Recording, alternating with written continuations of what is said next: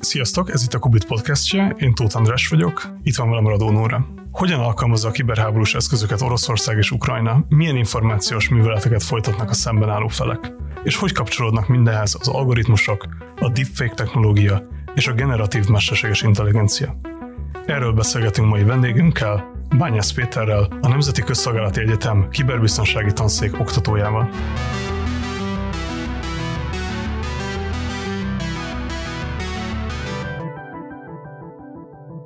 Köszönjük szépen, hogy eljöttél. Hogyan indítja be a 2000-es években Oroszország azt a információs hadviselést, amit ma orosz propagandaként, orosz propaganda médiaként ismerünk? Először is köszönöm szépen a meghívást, és nagy tisztelettel üdvözlök mindenkit. Ez egy nagyon komplex kérdés, és rengeteg különböző szála van.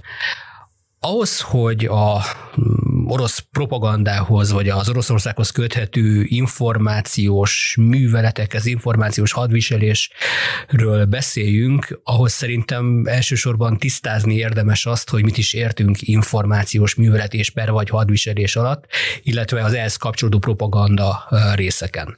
Ugye az információs hadviselés, ahogy az elsősorban az orosz terminológia fogalmazza, vagy információs művelet, ahogy a NATO-hoz köthető doktrinák és, és terminológia fogalmazza, az lényegében arról szól, hogy kialakult az információs technológiák hatására egy olyan környezet, az információs környezet, amiben különböző támadó és védekező műveleteket végeznek az egyes felek, ennek egyik alapvető célja, hogy azt az információt, ami mondjuk egy háborús környezetben a különböző csapatoknak egymás között kommunikálni szükséges, azt megvédjék, illetve nyilvánvalóan az ellenfél hasonlirányú törekvéseit csökkentsék.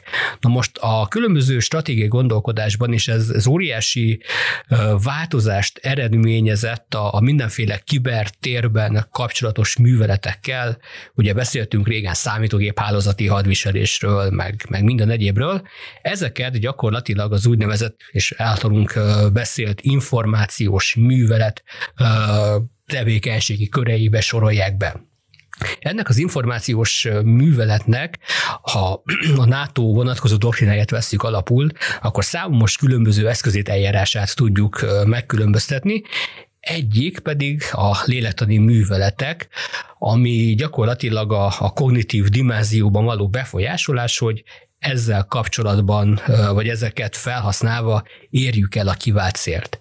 És ez egy megint másik kérdés, hogy ez még az őskorra adott esetben visszavezethető az ilyen oldalról.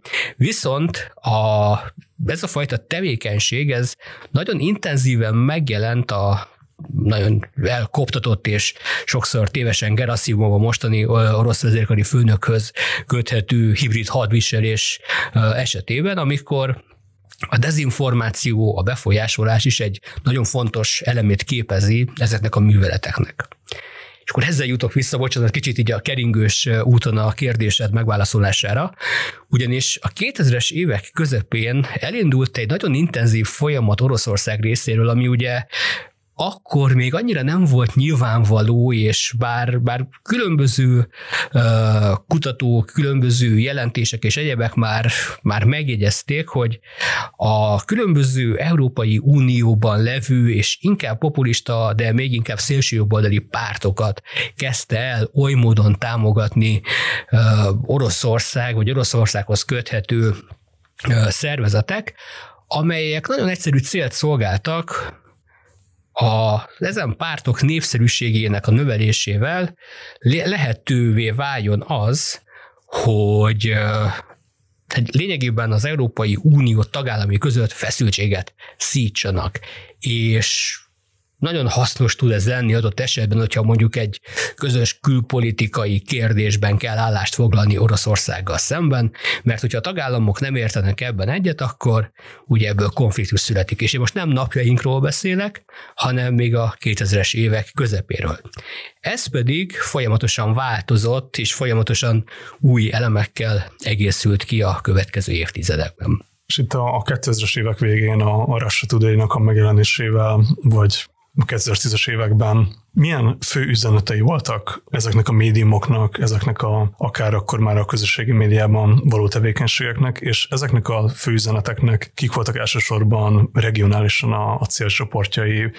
Van-e itt eltérés a hidegháborús a szovjet a információs műveletekhez képest? Én ezzel a területtel kevésbé uh, foglalkoztam már így a, a Russia Today és uh, társaival. Nekem elsősorban a közösségi média uh, ilyen jellegű kampányai a számomra izgalmas kutatási területek.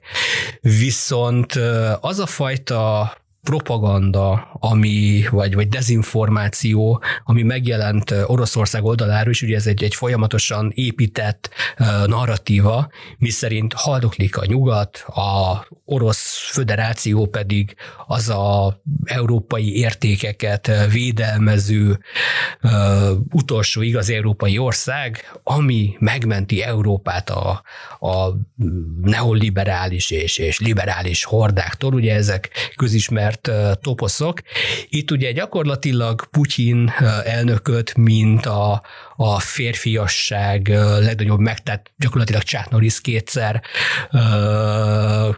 ként ábrázolták, ugye, amikor medvén lovagol félmeztelenül, meg, meg minden egyéb kapcsolódó résszel, párhuzamot vonva mondjuk a nyugati országok gyengekező vezetőivel. Amikor elindult igazából az iszlám állammal kapcsolatos konfliktus sorozat is, és az a háború, ami egyébként az arab tavaszból indult el, ott is egyébként nagyon erősen megjelent ez a fajta ellentmondás, különösen Obama elnök és, és Putyin összehasonlításában. Úgyhogy ez a fajta részén azt gondolom nem nagyon változott az elmúlt időszakban. A szovjet doktrinákhoz, vagy a, a szovjet ezzel kapcsolatos művelet tervezésre pedig visszatérve, Oroszország ebből a szempontból nagyon fejlett volt mindig is a különböző dezinformációs és befolyásolási részekkel. Ha csak az 50-es évekre gondolunk vissza az Egyesült Államokban, amikor a polgárjogi mozgalmakat, a fekete pártucokat és társaikat ugye azért több esetben kiderült, hogy bizony Oroszországból támogatták, hogy ezzel is a társadalmat sikerüljön befolyásolni, és adott esetben olyan komoly konfliktusokat előidézni. Ez ugyanúgy visszaköszönt a Black Lives, Black Lives Matter mozgalom és egyebek kapcsán. Nagyon sokszor sikerült visszavezetni azt, hogy olyan Facebook oldalakat, csoportokat és álprofilok garmadáját irányították az oroszok, ami egyszerre támogatta mondjuk a, a rendőröket, a Blue Lives Matter mozgalmat, és ugye értelemszerűen a, a fekete polgárjogi mozgalmakat. És ezek az oldalak nagyon sokszor szerveztek úgy eseményeket, hogy egyszerre egy időben a támogatókat, a két oldal feltüzelt, ráadásul nagyon fontos, hogy, hogy érzelmileg feltüzelt ö, csoportokat egy helyre engedtek, ami borítékolhatóan konfliktussá eszkalálódott, és ez nem egyszer ugye be is következett. És itt nagyon fontos az, hogy az, hogy eljutottunk ide, ennek én azt gondolom igen komoly szerepe volt a közösségi médiának. A közösségi média uh, lehet idézőjelbe vett lehetőségeinek. És azt, hogy a közösségi média mennyire komolyan használható számos tevékenységre, ez ugye idén tíz éves az Edward Snowdenhez köthető ö, szivárogtatás, ami pont arról szólt, hogy mondjuk az amerikaiak 2007 óta nagyon nagyon korán felismerve a közösség oldalakat gyakorlatilag a, a hírszerzés alapvető eszközévé tették. Én azt gondolom, nem hiszek a véletlenekben, de az, hogy 2013 most botrányt követően Snowden Oroszországban menekült, ahol most ugye nemrég állampolgár is lett, meg orosz feleség és gyereke született, magával vitt rengeteg olyan információt, ami egyébként nem került nyilvánosságra. Tehát én nem lepődnék meg, és mondom, ez csak feltételezés az én részemről, tehát ezt nem támasztja alá semmi ö, dokumentum vagy ilyen, de nem lepődnék meg, hogy miután Oroszország nagyon komoly képességet épített ki a kibertérben, ennek lenne némi köze a 2013-as ö, hát ö, kávéházváltásnak. Említetted a, a Snowden szivárogtatásokat. Ezeket Oroszország mennyire tudta kihasználni a, annak bemutatására, hogy a nyugati hírszerzési rendszer, a nyugati hírszerzési szövetség az, az valami fajta rossz dolog, ami, amit állampolgárokat figyel meg az ő tudtuk nélkül. Ez számomra egy vicces terület, ugyanis Írtam egy tanulmányt 2013-at követően a Snowden ügy kapcsán, nagyjából a Kémkednek a kémek címmel, ami arra utalt, hogy mindenki megdöbbent, főleg laikus, hogy hát, hát itt kémkednek a kémek, hát itt meg, megfigyelnek bennünket. És volt egy megalapításom, szomorúan tévedtem benne, hogy nagyjából tíz év múlva senki nem fog emlékezni a Snowden ügyre, kiderült, hogy hát négy évvel később sem emlékeztek már rá az emberek. És ez azért mondom így, mert konkrétan 25 évvel korábban volt egy hasonló nagy botrány, nem tudom, van-e sejtésetek arról, hogy mi lehetett ez, ami nagyon hasonló témáról szólt, ez az Echelon nevű globális megfigyelő rendszer volt, ami lényegében ugyanezt csinálta, mint amit a, a Snowden ügy kapcsán a, a Prism csak az a közösségi médiára nézte, de lényegében a 80-as évekre az USA és gyakorlatilag Big Five, Big Five Eyes országai, azok minden rádió kommunikációnak hát gyakorlatilag 90%-át kulcsszavak alapján valós időben tudta monitorozni. Hát ez 25 évvel később csak kibővült a technikai eszközök köre. Az, hogy Oroszország azzal érve, hogy itt megfigyelik az állampolgárokat, hát a GRU, KGB és egyéb egykori szervezeteknek, vagy még rossz, még visszább megyünk, akkor a, a Csekához, vagy az ORA-hoz. Nem hiszem, hogy ez valami újdonság lenne, de, de ezeknek a lélektani műveleteknek ez szerintem egy nagyon fontos célja, hogy a valóságot megkérdőjelezzük. Ugye ezek a lélektani műveletek, amik most már több mint tíz éve nagyon komolyan, kampányszerűen és globálisan kampányszerűen zajlanak, ezeknek Nyilván különböző motivációk vannak, hogy miért terjednek ilyen álhírkampányok, de van egy olyan rész, ami kifejezetten államokhoz köthető, és államok nemzetbiztonsági szolgálatok állnak mögötte. És az ilyen nagy kampányoknak pont az a célja, hogy alássák a demokratikus intézményrendszerbe vetett bizalmat, és egyúttal a tudományba vetett bizalmat. És ez a tíz év, ez, ez elég volt hozzá. Nyilván volt egy, egy nagyon komoly Covid-járvány, ami a tudományba vetett bizalmat még jobban megtépázta, és, és ugye az az érdekes, hogy ha nem hiszünk semmiben, akkor gyakorlatilag elkezdünk mindenben hinni.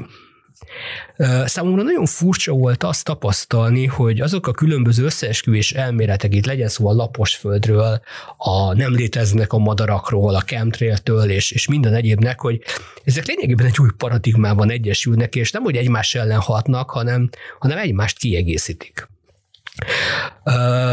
Tehát azt, hogy, hogy mennyire sikerült mondjuk Oroszországnak, a, a, ezeknek az államoknak a, a titkos szolgálatait, vagy nem szeretem ezt a terminológiát, nemzetbiztonsági szolgálatainak a, a megfigyelését tehát gyakorlatilag hitelteleníteni, az, vagy, vagy éppen uh, misztifikálni, az szerintem pont hitbeli kérdés. Viszont nagyon érdekes az, és szerintem, tehát nem biztos, hogy ezzel a, a kedves nézők is egyet fognak érteni, Oroszországot úgy könyvelték el nagyon sokan, ha csak a, a klasszikus, a konvencionális katonai képességeit nézzük, hogy egy rendkívül uh, erős hadsereg, tehát azért nagyon kevesen voltak azok, akik tavaly február 24 után azt a uh, hát napjainkig tartó háborút fogják vizionálni, és ilyen uh, kimenetelekkel, amik, amik megtörténtek. Ugyanez volt érvényes a kibertére. Oroszország gyakorlatilag ezt is egyfajta lehet adni műveletként nagyon ügyesen uh, elhitette magáról, hogy rendkívül komoly kiber képességei vannak. És erre nagyon sok minden utalt. Tehát ha megnézzük a 2016-os Brexit népszavazást, az amerikai elnök választást, amiben rengeteg olyan momentum volt, amely az álhírek terjedésével igen komoly befolyásoló műveletek kapcsán jelentkezett. Ezt pár hónapja egyébként Prigozsin is elismerte, ugye a Wagner csoportnak a, a tulajdonosa, meg a, illetve gyakorlatilag a mm, Szentpéterváron működő internetkutató ügynökségnek a, a tulajdonosa, aki az orosz információs térnek egy nagyon komoly szereplője. Hogy igen, 16-ban én is beavatkoztam, és, és nagyon sikeresek voltunk. Nagyon sokszor, amikor történt valami komoly kibertámadás, vagy valami olyan dolog, amikor hát valószínűleg nem Oroszország állt mögötte, de mindenki, történt egy kibertámadás, az oroszok voltak, az oroszok voltak. És nem is volt közük, az oroszok pedig nem mi voltunk kacsint, kacsint. Tehát próbálták ezeket a ö, műveleteket is a saját, saját kompetenciák, a saját legyőzhetetlen és, félelmetes arzenájuknak az igazolására felhasználni, hiszen hogyha azt látjuk, hogy van egy elképesztően kemény ellenfelünk, akkor, akkor vele nem, nem fogunk kötekedni. És ennek számos, de rengeteg, rengeteg különböző kibertéri része volt. Ugye Ukrajna hát geopolitikai uh, oldalról ugyebár egy olyan olyan helyzetben volt, amikor vélelmezhetően nagyon sok kiberfegyvert rajtuk keresztül próbáltak hogy ezt mondani szokták egy vélelmezhetően egy tőle keletebbre fekvő nagy kiterjedési ország részéről. 2017-ben, amikor a NOSPETYA zsarolóvírus gyakorlatilag a globális ellátási láncot megbénította, a logisztikai kritikus infrastruktúrát teljes mértékben megbénította, elképesztő gazdasági károkat okozva, ugye ez egy zsarolóvírus volt, ami furcsa módon nem kért kriptovalutát a feloldásért, ez pedig egy, egy célzás volt, egy nagyon erős célzás volt, hogy gyakorlatilag egy, egy kiberbűnözésre használt eszközzel, egy, egy zsaroló vírussal kritikus infrastruktúrákat lehet megbénítani, ami adott esetben a kiberhadviselésnek is lehet fegyvere. És az az időszak, amikor történt. 2017-re nagyon elmérgesedett az USA és Oroszország közti diplomáciai viszony a 2016-os amerikai beavatkozás kapcsán. Előtte adta ki a Homeland Security, illetve az FBI egy olyan jelentést, amivel konkrétan Oroszországot affiliálta a választásokba történő beavatkozással. Ilyet nem szoktak. Az, hogy konkrétan megneveznek és felelősként egy országot, hát nagyon ritkán történik, ilyen nagy valószínűséggel. Sok jel utal arra, hogy, de azt, hogy konkrétan affiliáljanak, ilyen még nem nagyon volt. És amikor ez a viszony kezdett emiatt is elmérgesedni, akkor az USA részéről megindultak azok a az kvázi fenyegetések, hogy ha még egyszer olyat tapasztal, hogy, hogy bármiféle orosz támadás az amerikai kiber idézőjelben amerikai kibertérben, akkor ő is kibertámadást fog indítani Oroszország ellen. És válaszként valószínűleg ugye ez pont erre szolgált, mint régen, amikor a flottát sorakoztatták föl, hogy ezzel próbáljanak nyomást gyakorolni, erre születhetett meg a, a notpetya. És akkor mindezeknek a fényében mondhatunk valami biztosat egyébként Oroszországnak a kiberképességeiről? Hát ebben a szakmában szerintem biztos, hogy csak arra lehet mondani, hogyha már valami véget ért és bekövetkezett. Uh, nyilvánvalóan Oroszországnak vannak komoly kiberképességei, és uh, komoly sikereket ért el a befolyásolásban. Én azt gondolom, és ez megint az én személyes véleményem, hogy az a uh, dezinformációval kapcsolatos kevésbé sikeres műveleti sorozat, amit, amit Oroszország végzett a háborúval kapcsolatban, az azért nem annyira sikeres, mert korábban sikeres volt. Tudom, ez paradoxonnak hangzik, de ugye Oroszország nagyon sikeresen alkalmazta a közösségi média furcsaságait, és itt értem például az algoritmusoknak a működésére, amivel lényegében mindannyian belekerültünk valamilyen véleménybuborékba. Ez a vélemény buborék, ez egy nagyon furcsa dolog, mert hogyha Ugye ezek a, a közösségi oldalak rengeteg szempont alapján, több ezer szempont alapján gyűjtenek rólunk adatokat, és valamilyen mesterséges intelligencia megpróbálja kitalálni azt, hogy mi az, ami bennünket érdekel. Ha pedig ez az algoritmus azt látja, hogy mi egy adott narratívát fogadunk el, és egy adott narratíva az, ami bennünket jellemez, akkor mindenhol ezt fogjuk látni. És azok a tartalmak, amik megjelennek előttünk, azok az idézőles tények ezt a narratívát fogják alátámasztani.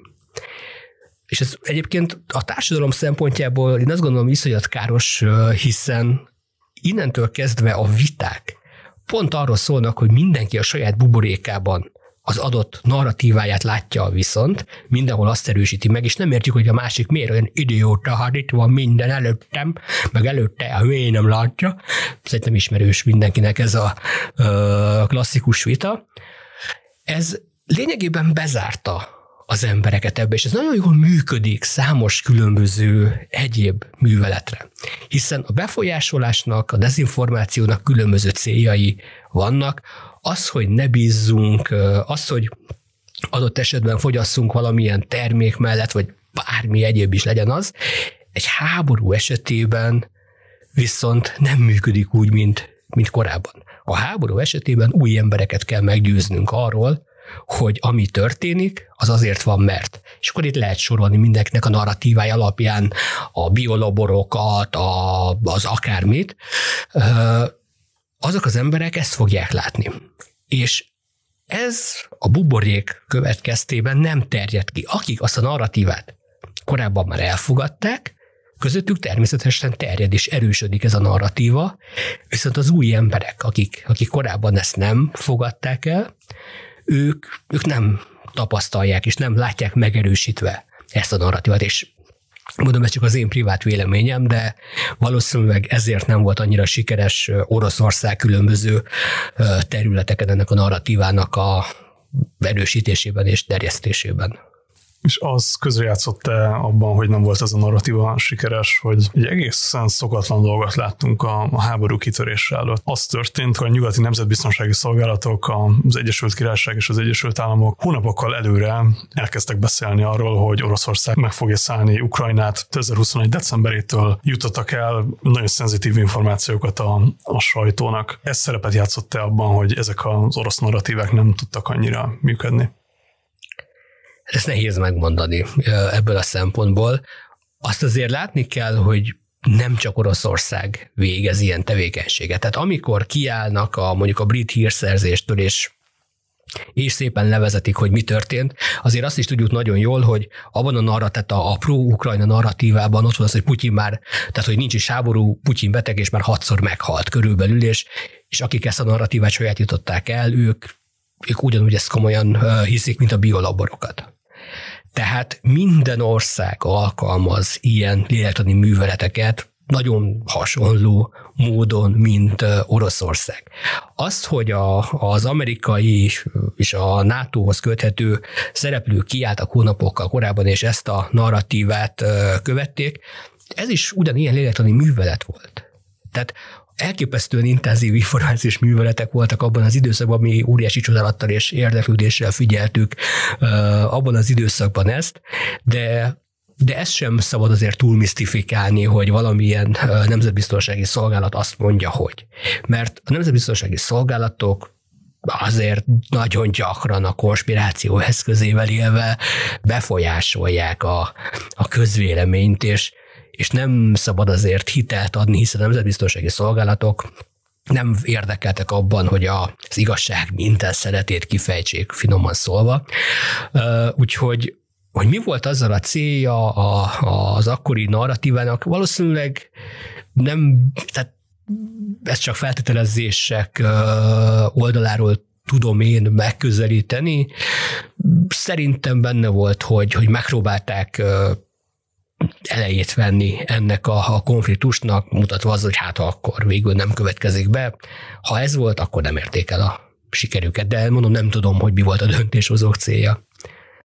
Egy picit visszakanyarodva a mesterséges intelligenciára, ugye említetted, hogy ez mennyire hozzájárul a véleménybuborékoknak a kialakulásához, és hogy ez igazából egy ilyen kétes terep valójában azoknak az aktoroknak, akik a dezinformációt szeretnék terjeszteni. Nekem közben az jutott eszembe, hogy ehhez azért az emberi természetet is érdemes hozzátenni, szóval hogyha kikövetjük az adott oldalakat, letiltjuk, a vitát esetleg generáló ismerősöket, akkor ez is hozzájárul ahhoz a buboréknak a bezárásához, bezáródásához, és akkor ezt, hogyha az algoritmus tényleg az emberi tevékenységet tanulja meg, ezt utána tökéletesen lehet a végtelenség tovább fokozni, a, mármint hogy magának a buboréknak a bezáródását, de ez csak egy megjegyzés volt a részemről, ami eszembe jutott. Tulajdonképpen a kérdésem arra vonatkozna, hogy, hogy ez egy nagyon erős eszköz, amit említettél,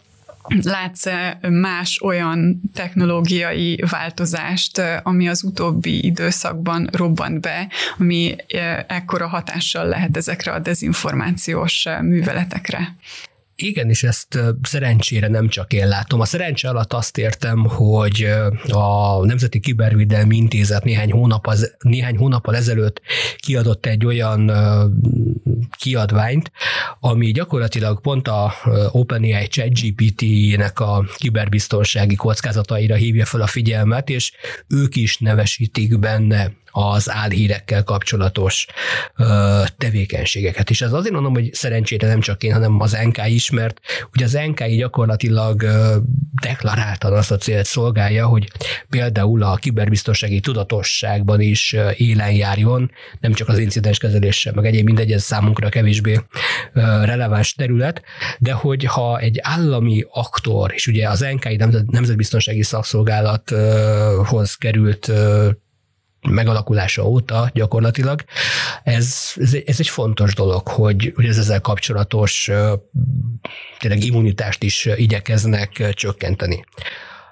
Hogy mire használható? Ugye itt általában a ChatGPT-ről beszél mindenki, hiszen annak van egy hatalmas hype-ja. Én saját tapasztalatomból azt gondolom, hogy elég sokan félreértik a ChatGPT-t, hiszen kettesre érettségizett történelemből, meg meg hármasra irodalomból, hát, hát ez hogy lehet ezt komolyan venni, meg beírják a saját nevüket, és hát szerintem meghaltam három éve.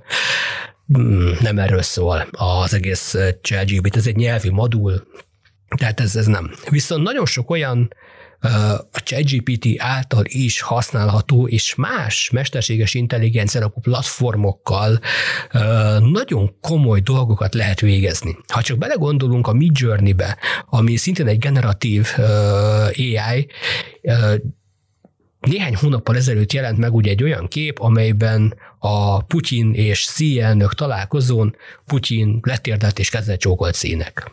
És ez nyilvánvalóan nem történt meg, de hány napig szólt erről a közbeszéd, és pró és kontra vitatkoztak arról, hogy ez biztos megtörtént, vagy miért nem történt meg. Vagy ha a Trump elnök letartóztatásáról szóló képeket nézzük meg, amiben rendőrök vezetik el, meg, meg éppen rendőrök viszik kezeit, lábait fogva, ezek megint csak nem történtek meg, de nagyon nagyon jó minőségű képek születek ezzel kapcsolatban. Nyilván ezt egy Photoshoppal is meg lehet csinálni, tehát ez nem, nem egy rocket science ebből a szempontból, viszont azt a lehetőséget, amit az adott esetben abszolút kamu képeknek az előállítására, és hogyha ezt, ezt ötvözzük más platformokkal, például van egy számomra nagyon kedves oldal, és ennek vannak különböző variánsai, hogy az elsődleges a This Person Does Not Exist nevű oldal, ami gyakorlatilag nem létező emberekről készít képet. Ez azért fontos, mert és ez kicsit az én szakmámból egy, egy másik része, ugye amikor különböző álhír profi, vagy álprofilokat uh, készítünk azért, hogy valakinek a bizalmába férkőzzünk, adott esetben átverjük, becsapjuk, megzsaroljuk bármi egyéb, ennek, ennek sok területe lehet, de hogyha azért készítünk egy álprofilt, hogy valakinek a bizalmába férkőzzünk, és, és rávegyük bármire is, uh, hogyha nem ismerjük egymást, nyilván lehet a, a netről ellopni egy olyan képet, amit hogyha egy picit biztonságtudatos az ember, és egy ismeretlen ember visszajelöli, és nem egyből visszajelöljük, mert hát nyilván mi baj lehet, hogyha ismeretlen embereket visszajelölünk, akkor meg tudjuk nézni egy-egy képkeresővel, hogy vajon az a kép még máshol van-e. Hogyha egy internetről lementett kép, akkor valószínűleg nagyon sok találatot fogunk rá kapni. Viszont ezzel az oldallal az a kép máshol nem fog megjelenni hasonlókat kidob, de azt a képet nem fogjuk meglátni.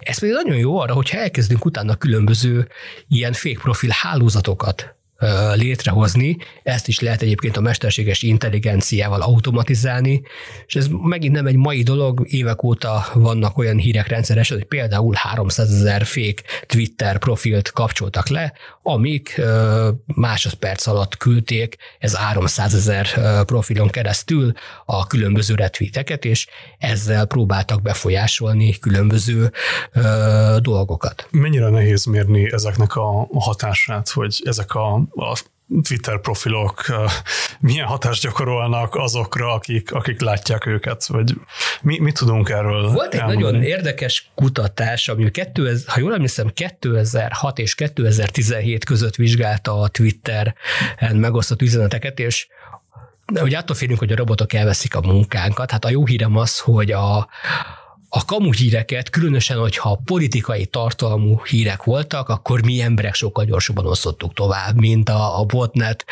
hálózatok, úgyhogy mi azért ebben jobban teljesítünk szerencsére. Lehet ezt egyébként hálózatelmélettel szépen vizsgálni és kimutatni, hogy tényleg mi az az idő intervallum, ahogy a különböző retweetek mondjuk terjednek, és hogyha azokat vizsgáljuk, akkor tehát így is azonosítják sokszor sokszor ezeket a botneteket. Volt egy nagyon érdekes eset, egy, hát egy évvel ezelőtt, május elején megjelent a Twitteren az, hogy elsüllyedt a Makarov cirkáló. Azóta egyébként valóban megtörtént, spoiler, ez álhír volt abban az időben, de néhány nap alatt a twitteres megosztásokból ez gyakorlatilag bekerült a mainstream médiába, és sokan foglalkoztak az, hogy na, akkor a, most az ukránok elsüllyesztették a, a Makarov cirkálót. És akkor elkezdték osint, nyílt forrású információgyűjtéssel, különböző hobbi nyomozók ezeket a, az információkat ellenőrizni, és hát kiderült, hogy nagyon nincs így, tehát a, köszönni szépen a, a Makarov minden rendben van, és utána hálózat elemzéssel megnézték, hogy az a profil, aminél először az az információ megjelent, az hogyan terjedt szét, és hogyan vették át más, és akkor vélelmezhetően egyébként utána nyilván ezeket is igazolták, hogy A profilok, és hogy ez hogyan terjedt gyakorlatilag a, a Twitteren. És a Twitternek, a Twitter, amíg még lehet, hála Elon Musknak a, Twittert megfelelően alkalmazni, nagyon szépen lehetett ebből a szempontból vizsgálni, mert az API rengeteg dologhoz hozzáférést engedett, ez sajnos félő, hogy nem sokáig lesz így. Tehát ez ebből a szempontból nagyon szépen mutatható. Hogy válaszoljuk akkor a kérdés, az eredeti kérdésedre, hogy a mesterséges intelligencia hogyan jelenhet meg. Tehát, hogyha ilyen áprofilokat készítünk, ami megfelelő képeket tesz hozzá, megfelelő legendákat épít föl, mert nyilván vannak olyan oldalak is, amik gyakorlatilag megadott országra validnak tűnő telefonszámmal, geolokációval, minden egyébbel, munkahelyen és egyebekkel ezeket a profiladatokat kitöltik, akkor ez egy rész. Hogyha pedig szakértőnek akarjuk elhitetni magunkat, és pont a beszélt ukrán, de, vagy a orosz dezinformáció kapcsán jelent meg egy, egy olyan, van egy nagyon érdekes kétrészes dokumentumfilm az HBO Max-en, nem tudom szabad-e ilyet mondani, nem a minősű reklámnak, a káosz ügynökei. Ebben nagyon szépen bemutatják gyakorlatilag 2013-tól, 14-től kezdve ezt az orosz információs műveleteket, és, és különösen a, ezeket a részeket. És ott van pont a Russia today meg egyebekkel egy ilyen kis rész, hogy létrehoztak egy kamu Twitter profilt, amiben szakértőnek állították be az illetőt, és gyakorlatilag a mainstream médiába került be az általa, általa mondottak, ez a 16-os elnök választáson. És ez azért nekünk magyaroknak nem újdonság, hiszen pont 2014-ben a, azóta már tudjuk nagyon jól, hogy az orosz szolgálatokhoz a GRU-hoz köthető, és a, akkor a Magyar Nemzeti Arcvonal által üzemeltetett, nem a jövőnk.info, info, a hídfő.net-en jelent meg egy olyan cikk, hogy hát Magyarország T-72-es harckocsikat adott el Ukrajnának, ugye ekkor már a, a krími események bekövetkeztek, és ebből óriási nemzetközi botrány volt, mert mondjuk senki nem olvasta a Magyar Nemzeti Arszonal támogatóin és az orosz hírszerzésen kívül ezt a kis oldal, de pont a külügyminisztérium, az orosz külügyminisztérium, és ebből nemzetközi botrány csapott. Tehát ha ezeket szépen felépítik, akkor ez, ez elképesztően hasznos tud lenni és ezt megerősíti számos más platform is. Ugye nem csak képeket és videókat lehet szerkeszteni, hanem hangokat. Tehát a hangklónozással nagyon, nagyon komoly dolgokat lehet pár hete voltam egy konferencián, mesterséges intelligencia oldalán, és az egyik előadás pont a hangklónozás, hangfelismerés területén volt, és gyakorlatilag azt lehetett leszűrni belőle, hogy tíz órányi hangfelvétellel lehet egy új hangot úgy betanítani, hogy lényegében nagyon kísértetiesen a mi hangunkon keresztül mondja. Tehát, hogyha 10 óra podcastet tőletek rögzítenek, akkor, akkor abból már a ti hangotokon lehet akármit is bemondatni. Igen, egészen elképesztő egyébként, hogy hol tart már manapság ez a típusú technológia.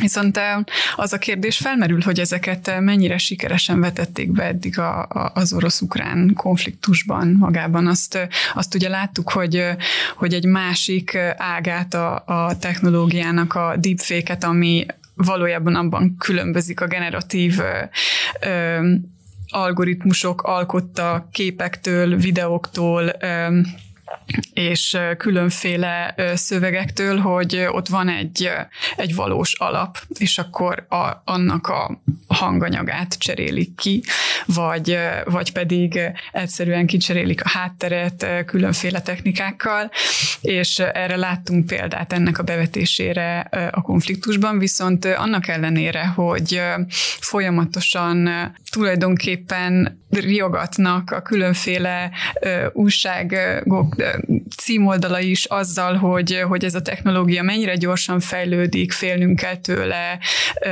ha rossz aktorok kezébe kerül. Annyira sok példát nem láttunk eddig arra, hogy ezt tömegesen használnák fel. Ez azért van, mert sikerül őket időben ártalmatlanítani, vagy még egyelőre túl sokba kerülnek, kell hozzá képzett munkaerő, mi lehet ennek az oka, vagy még most jön a jövőben talán többet látunk ezekből, vagy mondjuk inkább ne, de hogyha ö, úgy adódik, akkor ez még majd csak a jövő zenéje. Mit gondolsz ezekről? Hát jelenleg azért algoritmus harcoló algoritmussal, tehát a deepfake tartalmaknak ugyanúgy egyébként, ahogy például a ChatGPT-vel írt szövegeknek is egy, egy jelentős részét algoritmusokkal ki lehet szűrni, és, és lehet látni, hogy ez, ez ilyen jellegű tartalom ahhoz, hogy azért egy, egy komoly és, és megbízható minőségű deepfake tartalom vagy tartalmat állítsanak elő, azért az, az idő és, és, és komoly rákészültség.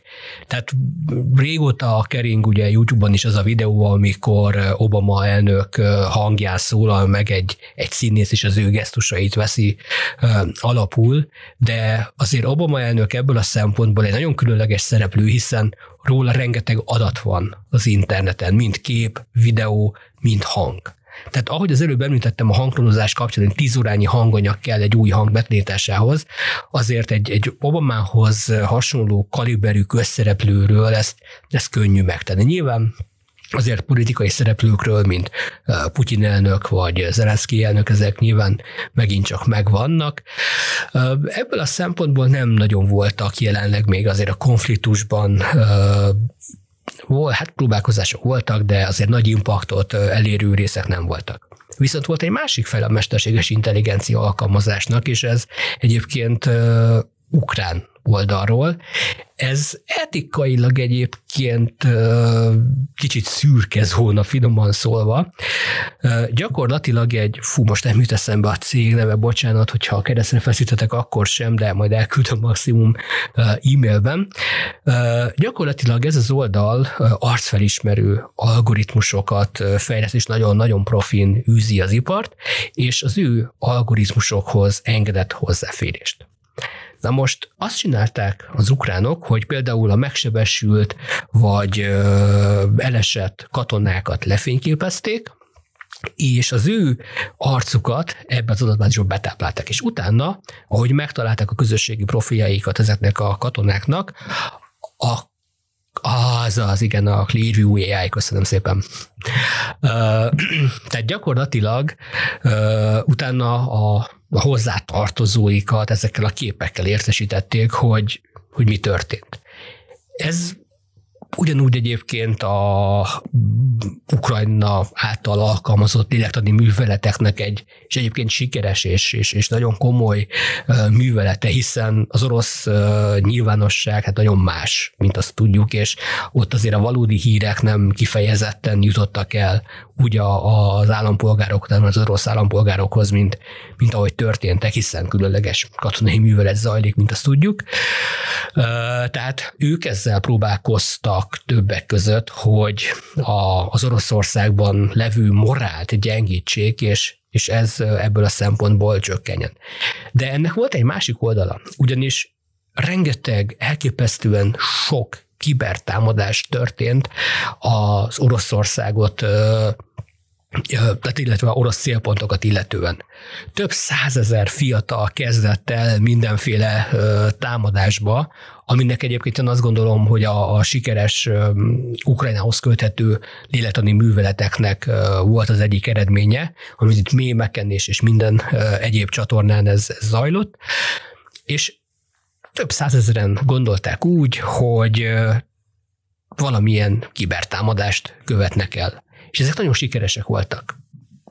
Gyakorlatilag kritikus infrastruktúrákat, majdnem mindent is föltörtek Oroszországban, tehát a, az FSB-től kezdve a, gyakorlatilag a, az orosz ügyfélkaput, és a, minden is kiszivárgott.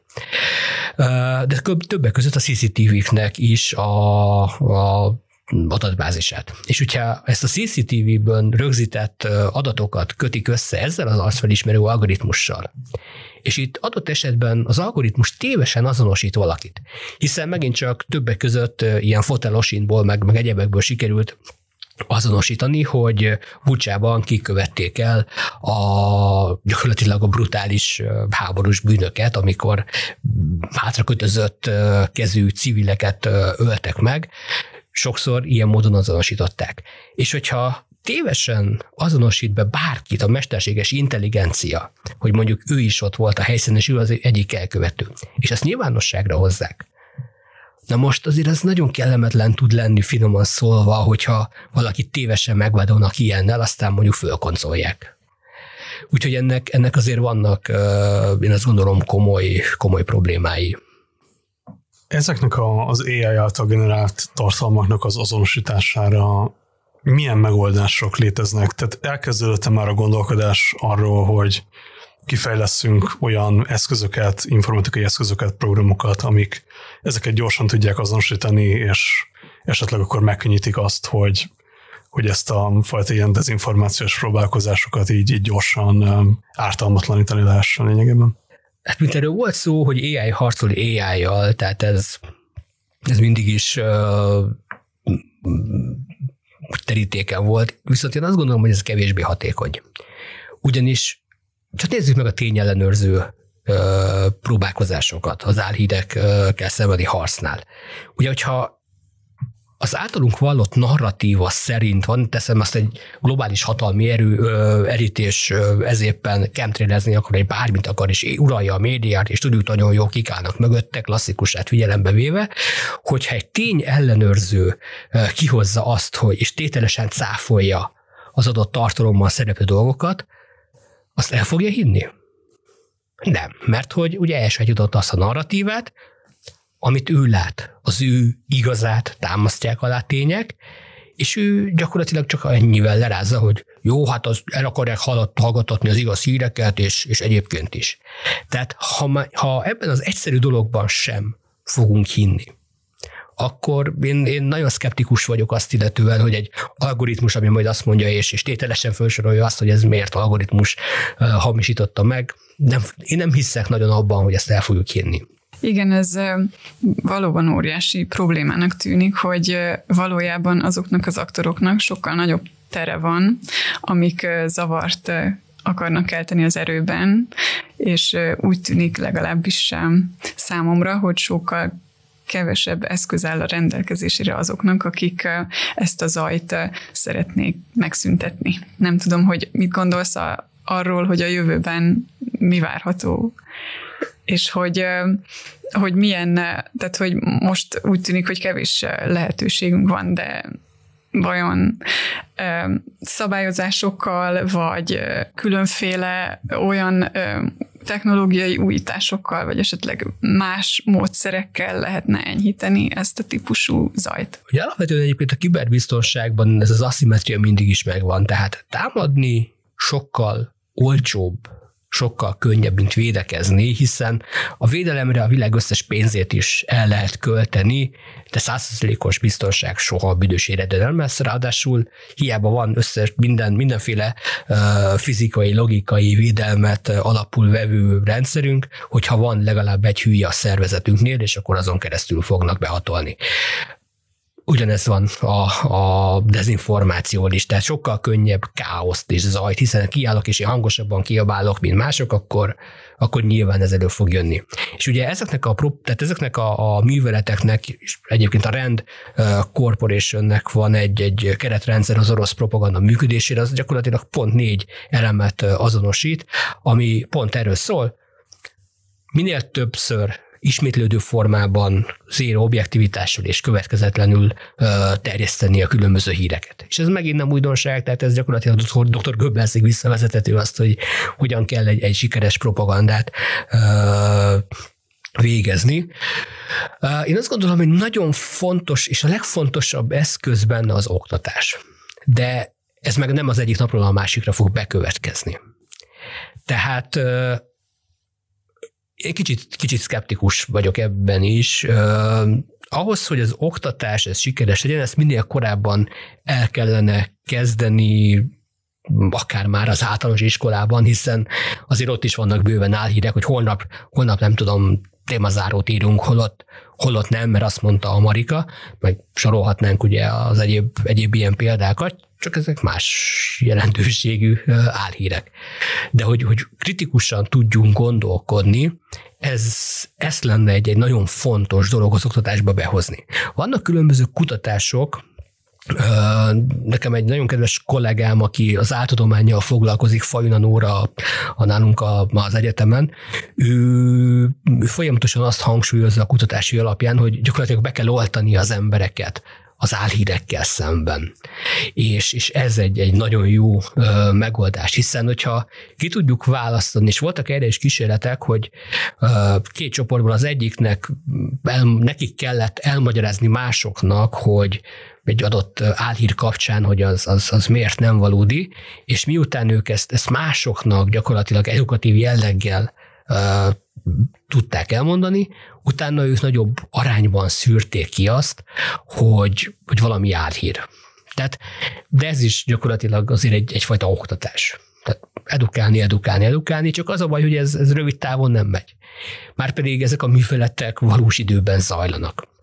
Én sokat foglalkozom a álhíretnek a hálózat alapú vizsgálatával, hiszen ez abból a szempontból jó lehet, hogy itt bizony tudunk azonnali válaszokat is adni. Tehát, hogyha adott esetben úgy terjed egy, egy álhír, mondjuk a COVID idején, amikor uh, elterjedtek olyan információk, amik uh, gyakorlatilag a, a védekezéssel szembeni hatékonyságot csökkentették, és szereplőknek anyagi érdeke volt abból, hogy az emberek ne oltakozzanak, mert inkább az ő C-vitaminjukat vegyék meg, hiszen az, az mindentől is megvéd vagy Amerikában ugye Alex Jones kapcsán, aki, aki folyamatosan a leghajmeresztőbb elméletekkel áll elő, viszont óriási bizniszt épített erre, akkor, akkor ki lehet őt vonni a forgalomból, már idézőjelben új módon, hogy egy bírósági peren elképesztő büntetést kell fizessen vagy letartóztatják azt a szemét, vagy konkrétan azt az informatikai hálózatot lekapcsolják, ami, ami terjeszti azokat az álhíreket, és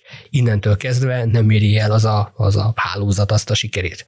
És ebben, ebben jó a hálózatelmélet, mert segít azonosítani azt, hogy a különböző tartalmak milyen csatornákon terjednek, milyen sebességgel, mik azok a célcsoportok, és, és tudjuk azt, hogy arra azonnal milyen választ kell adni megszüntetni azt a csatornát? Ákam, tehát valamilyen ellenintézkedést fogalmasítani, cáfolni abban a, a mm, csatornán terjedő híreket. Tehát ez, ez, egy, ez egy döntés a, a megfelelő szerveknek. Nekik abban az esetben azonnali uh, hatókörük van. Ha, ha egy picit globális perspektívából vizsgáljuk, akkor itt az általad említett csatornák, a közösségi média cégek, azok többnyire ugye amerikai tulajdonúak. Ez valamennyire egy helyzeti előnyhöz jutatja az Egyesült Államokat és, és nyugati szövetségeseit. Tehát ugye, mint hogyha a 2010-es években azt láttuk volna, hogy Oroszország nagyon hatékonyan végzi ezeket a közösségi média műveleteket, és, és utána, mint hogyha a, a nyugati országok elkezdték felismerni ennek a, a jelentőségét, és elkezdtek ezzel ellen védekezni, esetleg maguk is ilyen műveleteket indítani. Erről egy picit tudsz beszélni, hogy ennek mi a, globális kontextusa? Én azért annyira egy platform alá nem sorolnám például az Európai Uniót és az Egyesült Államokat ilyen téren, hiszen ugye megint csak visszatérve a Snowden ügyre, azért ott voltak bizonyos turpisságok, miszerint az európai vállalatok, az európai magánszemélyek által kezelt adatokat, amiket amerikai felhőkben tároltak, és gyakorlatilag majdnem mindenünk egy felhő. Tehát ha nagyon leegyszerűsítjük a Gmail is, vagy a Facebook, ahol képeket, Instagram, ahol képeket küldünk át, gyakorlatilag az is felhőként ö, üzemel, bizony hozzáfértek, és, és azokat felhasználták. Ugye az említett Echelon kapcsán volt egy olyan eset, az Európai Bizottság vizsgálta, hogy Ugye az amerikaiak, amik ilyen információkat gyűjtöttek, az bizony felhasználták a saját üzleti céljaikra, és nagyon komoly gazdasági károkat okoztak az Európai Uniónak. Erre egyébként azt mondta a CIA akkori főigazgató, hogy ja, hát mi csak így akartuk a versenyelőt kiegyenlíteni, a franciák hogy mindenkit lefizetnek. Tehát, tehát itt azért nagyon komoly konfliktus volt az Európai Unió és az USA között, hiszen ha az európai vállalkozások összes üzleti titkát, amit amerikai felhőkben tárolnak, és azt az amerikaiak ellopják, az nem jó.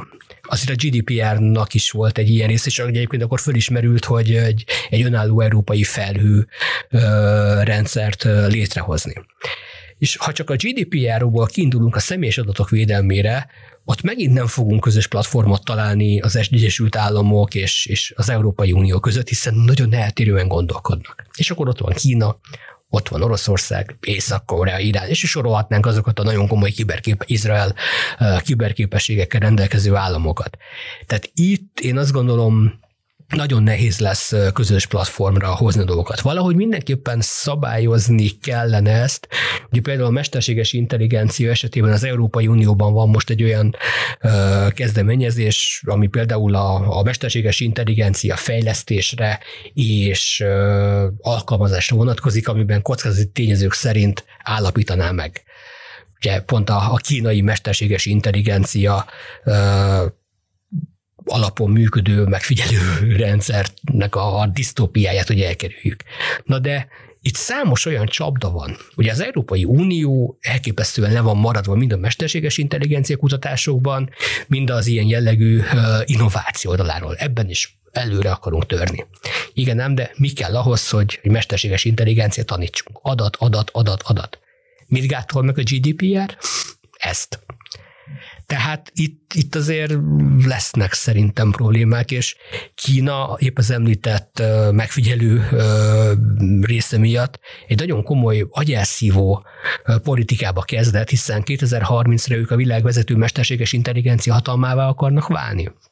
Úgyhogy itt, itt gyakorlatilag globálisan is és geopolitikai oldalról szerintem elképesztő verseny folyik, és félek, hogy Európában mi nem a, az élmezőnyben vagyunk. Igen, ez, ez, ez a félelem, ez, ezzel már én is találkoztam, és egyébként pont ez az AI szabályozás, amit említettél, most a generatív mesterséges intelligencia alapú algoritmusok miatt egy picit le is állt, legalábbis ennek az előkészítése, pont amiatt, mert most itt a különféle érdekek mentén nem annyira tudják, hogy hogyan haladhat ez, ez tovább. Ilyen, hogyha ebből a perspektívából tekintünk rá, akkor akkor, akkor arról például mit lehet mondani, hogy mondjuk az ukrán oldal hogyan illeszkedik ebbe a globális képbe. Ugye Ukrajnára azért szeretünk úgy gondolni, hogy egy ilyen nagyon Oroszországhoz hasonló, elmaradott ország. Viszont van digitális transformációért felelős miniszter. A szoftverfejlesztésnek egy, egy nagyon komoly szereplője. Tehát Or- uh, Ukrajna rendkívül sokat fejlődött ezen a téren, és, és nagyon innovatív megoldásokkal állt elő. Uh, ha csak arra gondolunk, hogy mindenféle um, mi más megközelítéssel indulok neki, bocsánat, csak eszembe jutott egy, egy olyan rész. Uh, gyakorlatilag én az elmúlt időszakban azzal szenvedtem rengeteget, hogy elektronikusan alá tudjak írni dokumentumokat. A személyigazolványom képes rá, nemrég járt le a két éves tanúsításom, és, és gyakorlatilag ez cson nélkül kellene menjen, és értek ezekhez a dolgokhoz, és az Istenek sem sikerül soha rendesen cson nélkül aláírom valamit. Valami hiba mindig van benne, és legutóbb kiderült, hogy megint csak nem nálam volt a hiba, hanem az a személyigazolvány, tehát 2021 előtt kiadott személyigazolványokban a csípnek a tanúsítása gyenge, és innentől kezdve csak fél évig érvényes a tanúsítvány két év helyett. Ezt azért mondom, mert ezzel szemben például Ukrajnában ez, ez olajozottan működik. És ezt olyan környezetben tesztelték, ugye az említett nyílt forrású információgyűjtés. Nagyon sok esetben a háború elején volt olyan, hogy az ukrán lakosok a csapatmozgásokról videót, képeket töltettek föl. Ugye ezek különböző metadatokkal a geolokációra és számos egyéb dologra működött. Igen, nem, de hogyha ezeket fölküldik, és mondjuk ezek alapján akarnak az ukránok valamilyen célzott támadást a vonuló álló konvojjal szemben indítani, azért ezt ellenőrizni kell, hiszen nyilvánvalóan az ellenérdekelt fél törekszik arra, hogy meghamisítsa, uh, rossz információt közöljön és, és félrevezesse ezzel, és mondjuk ne az oroszokat érje a támadás, mondjuk egy rakétacsapás, hanem, hanem az ukránokat.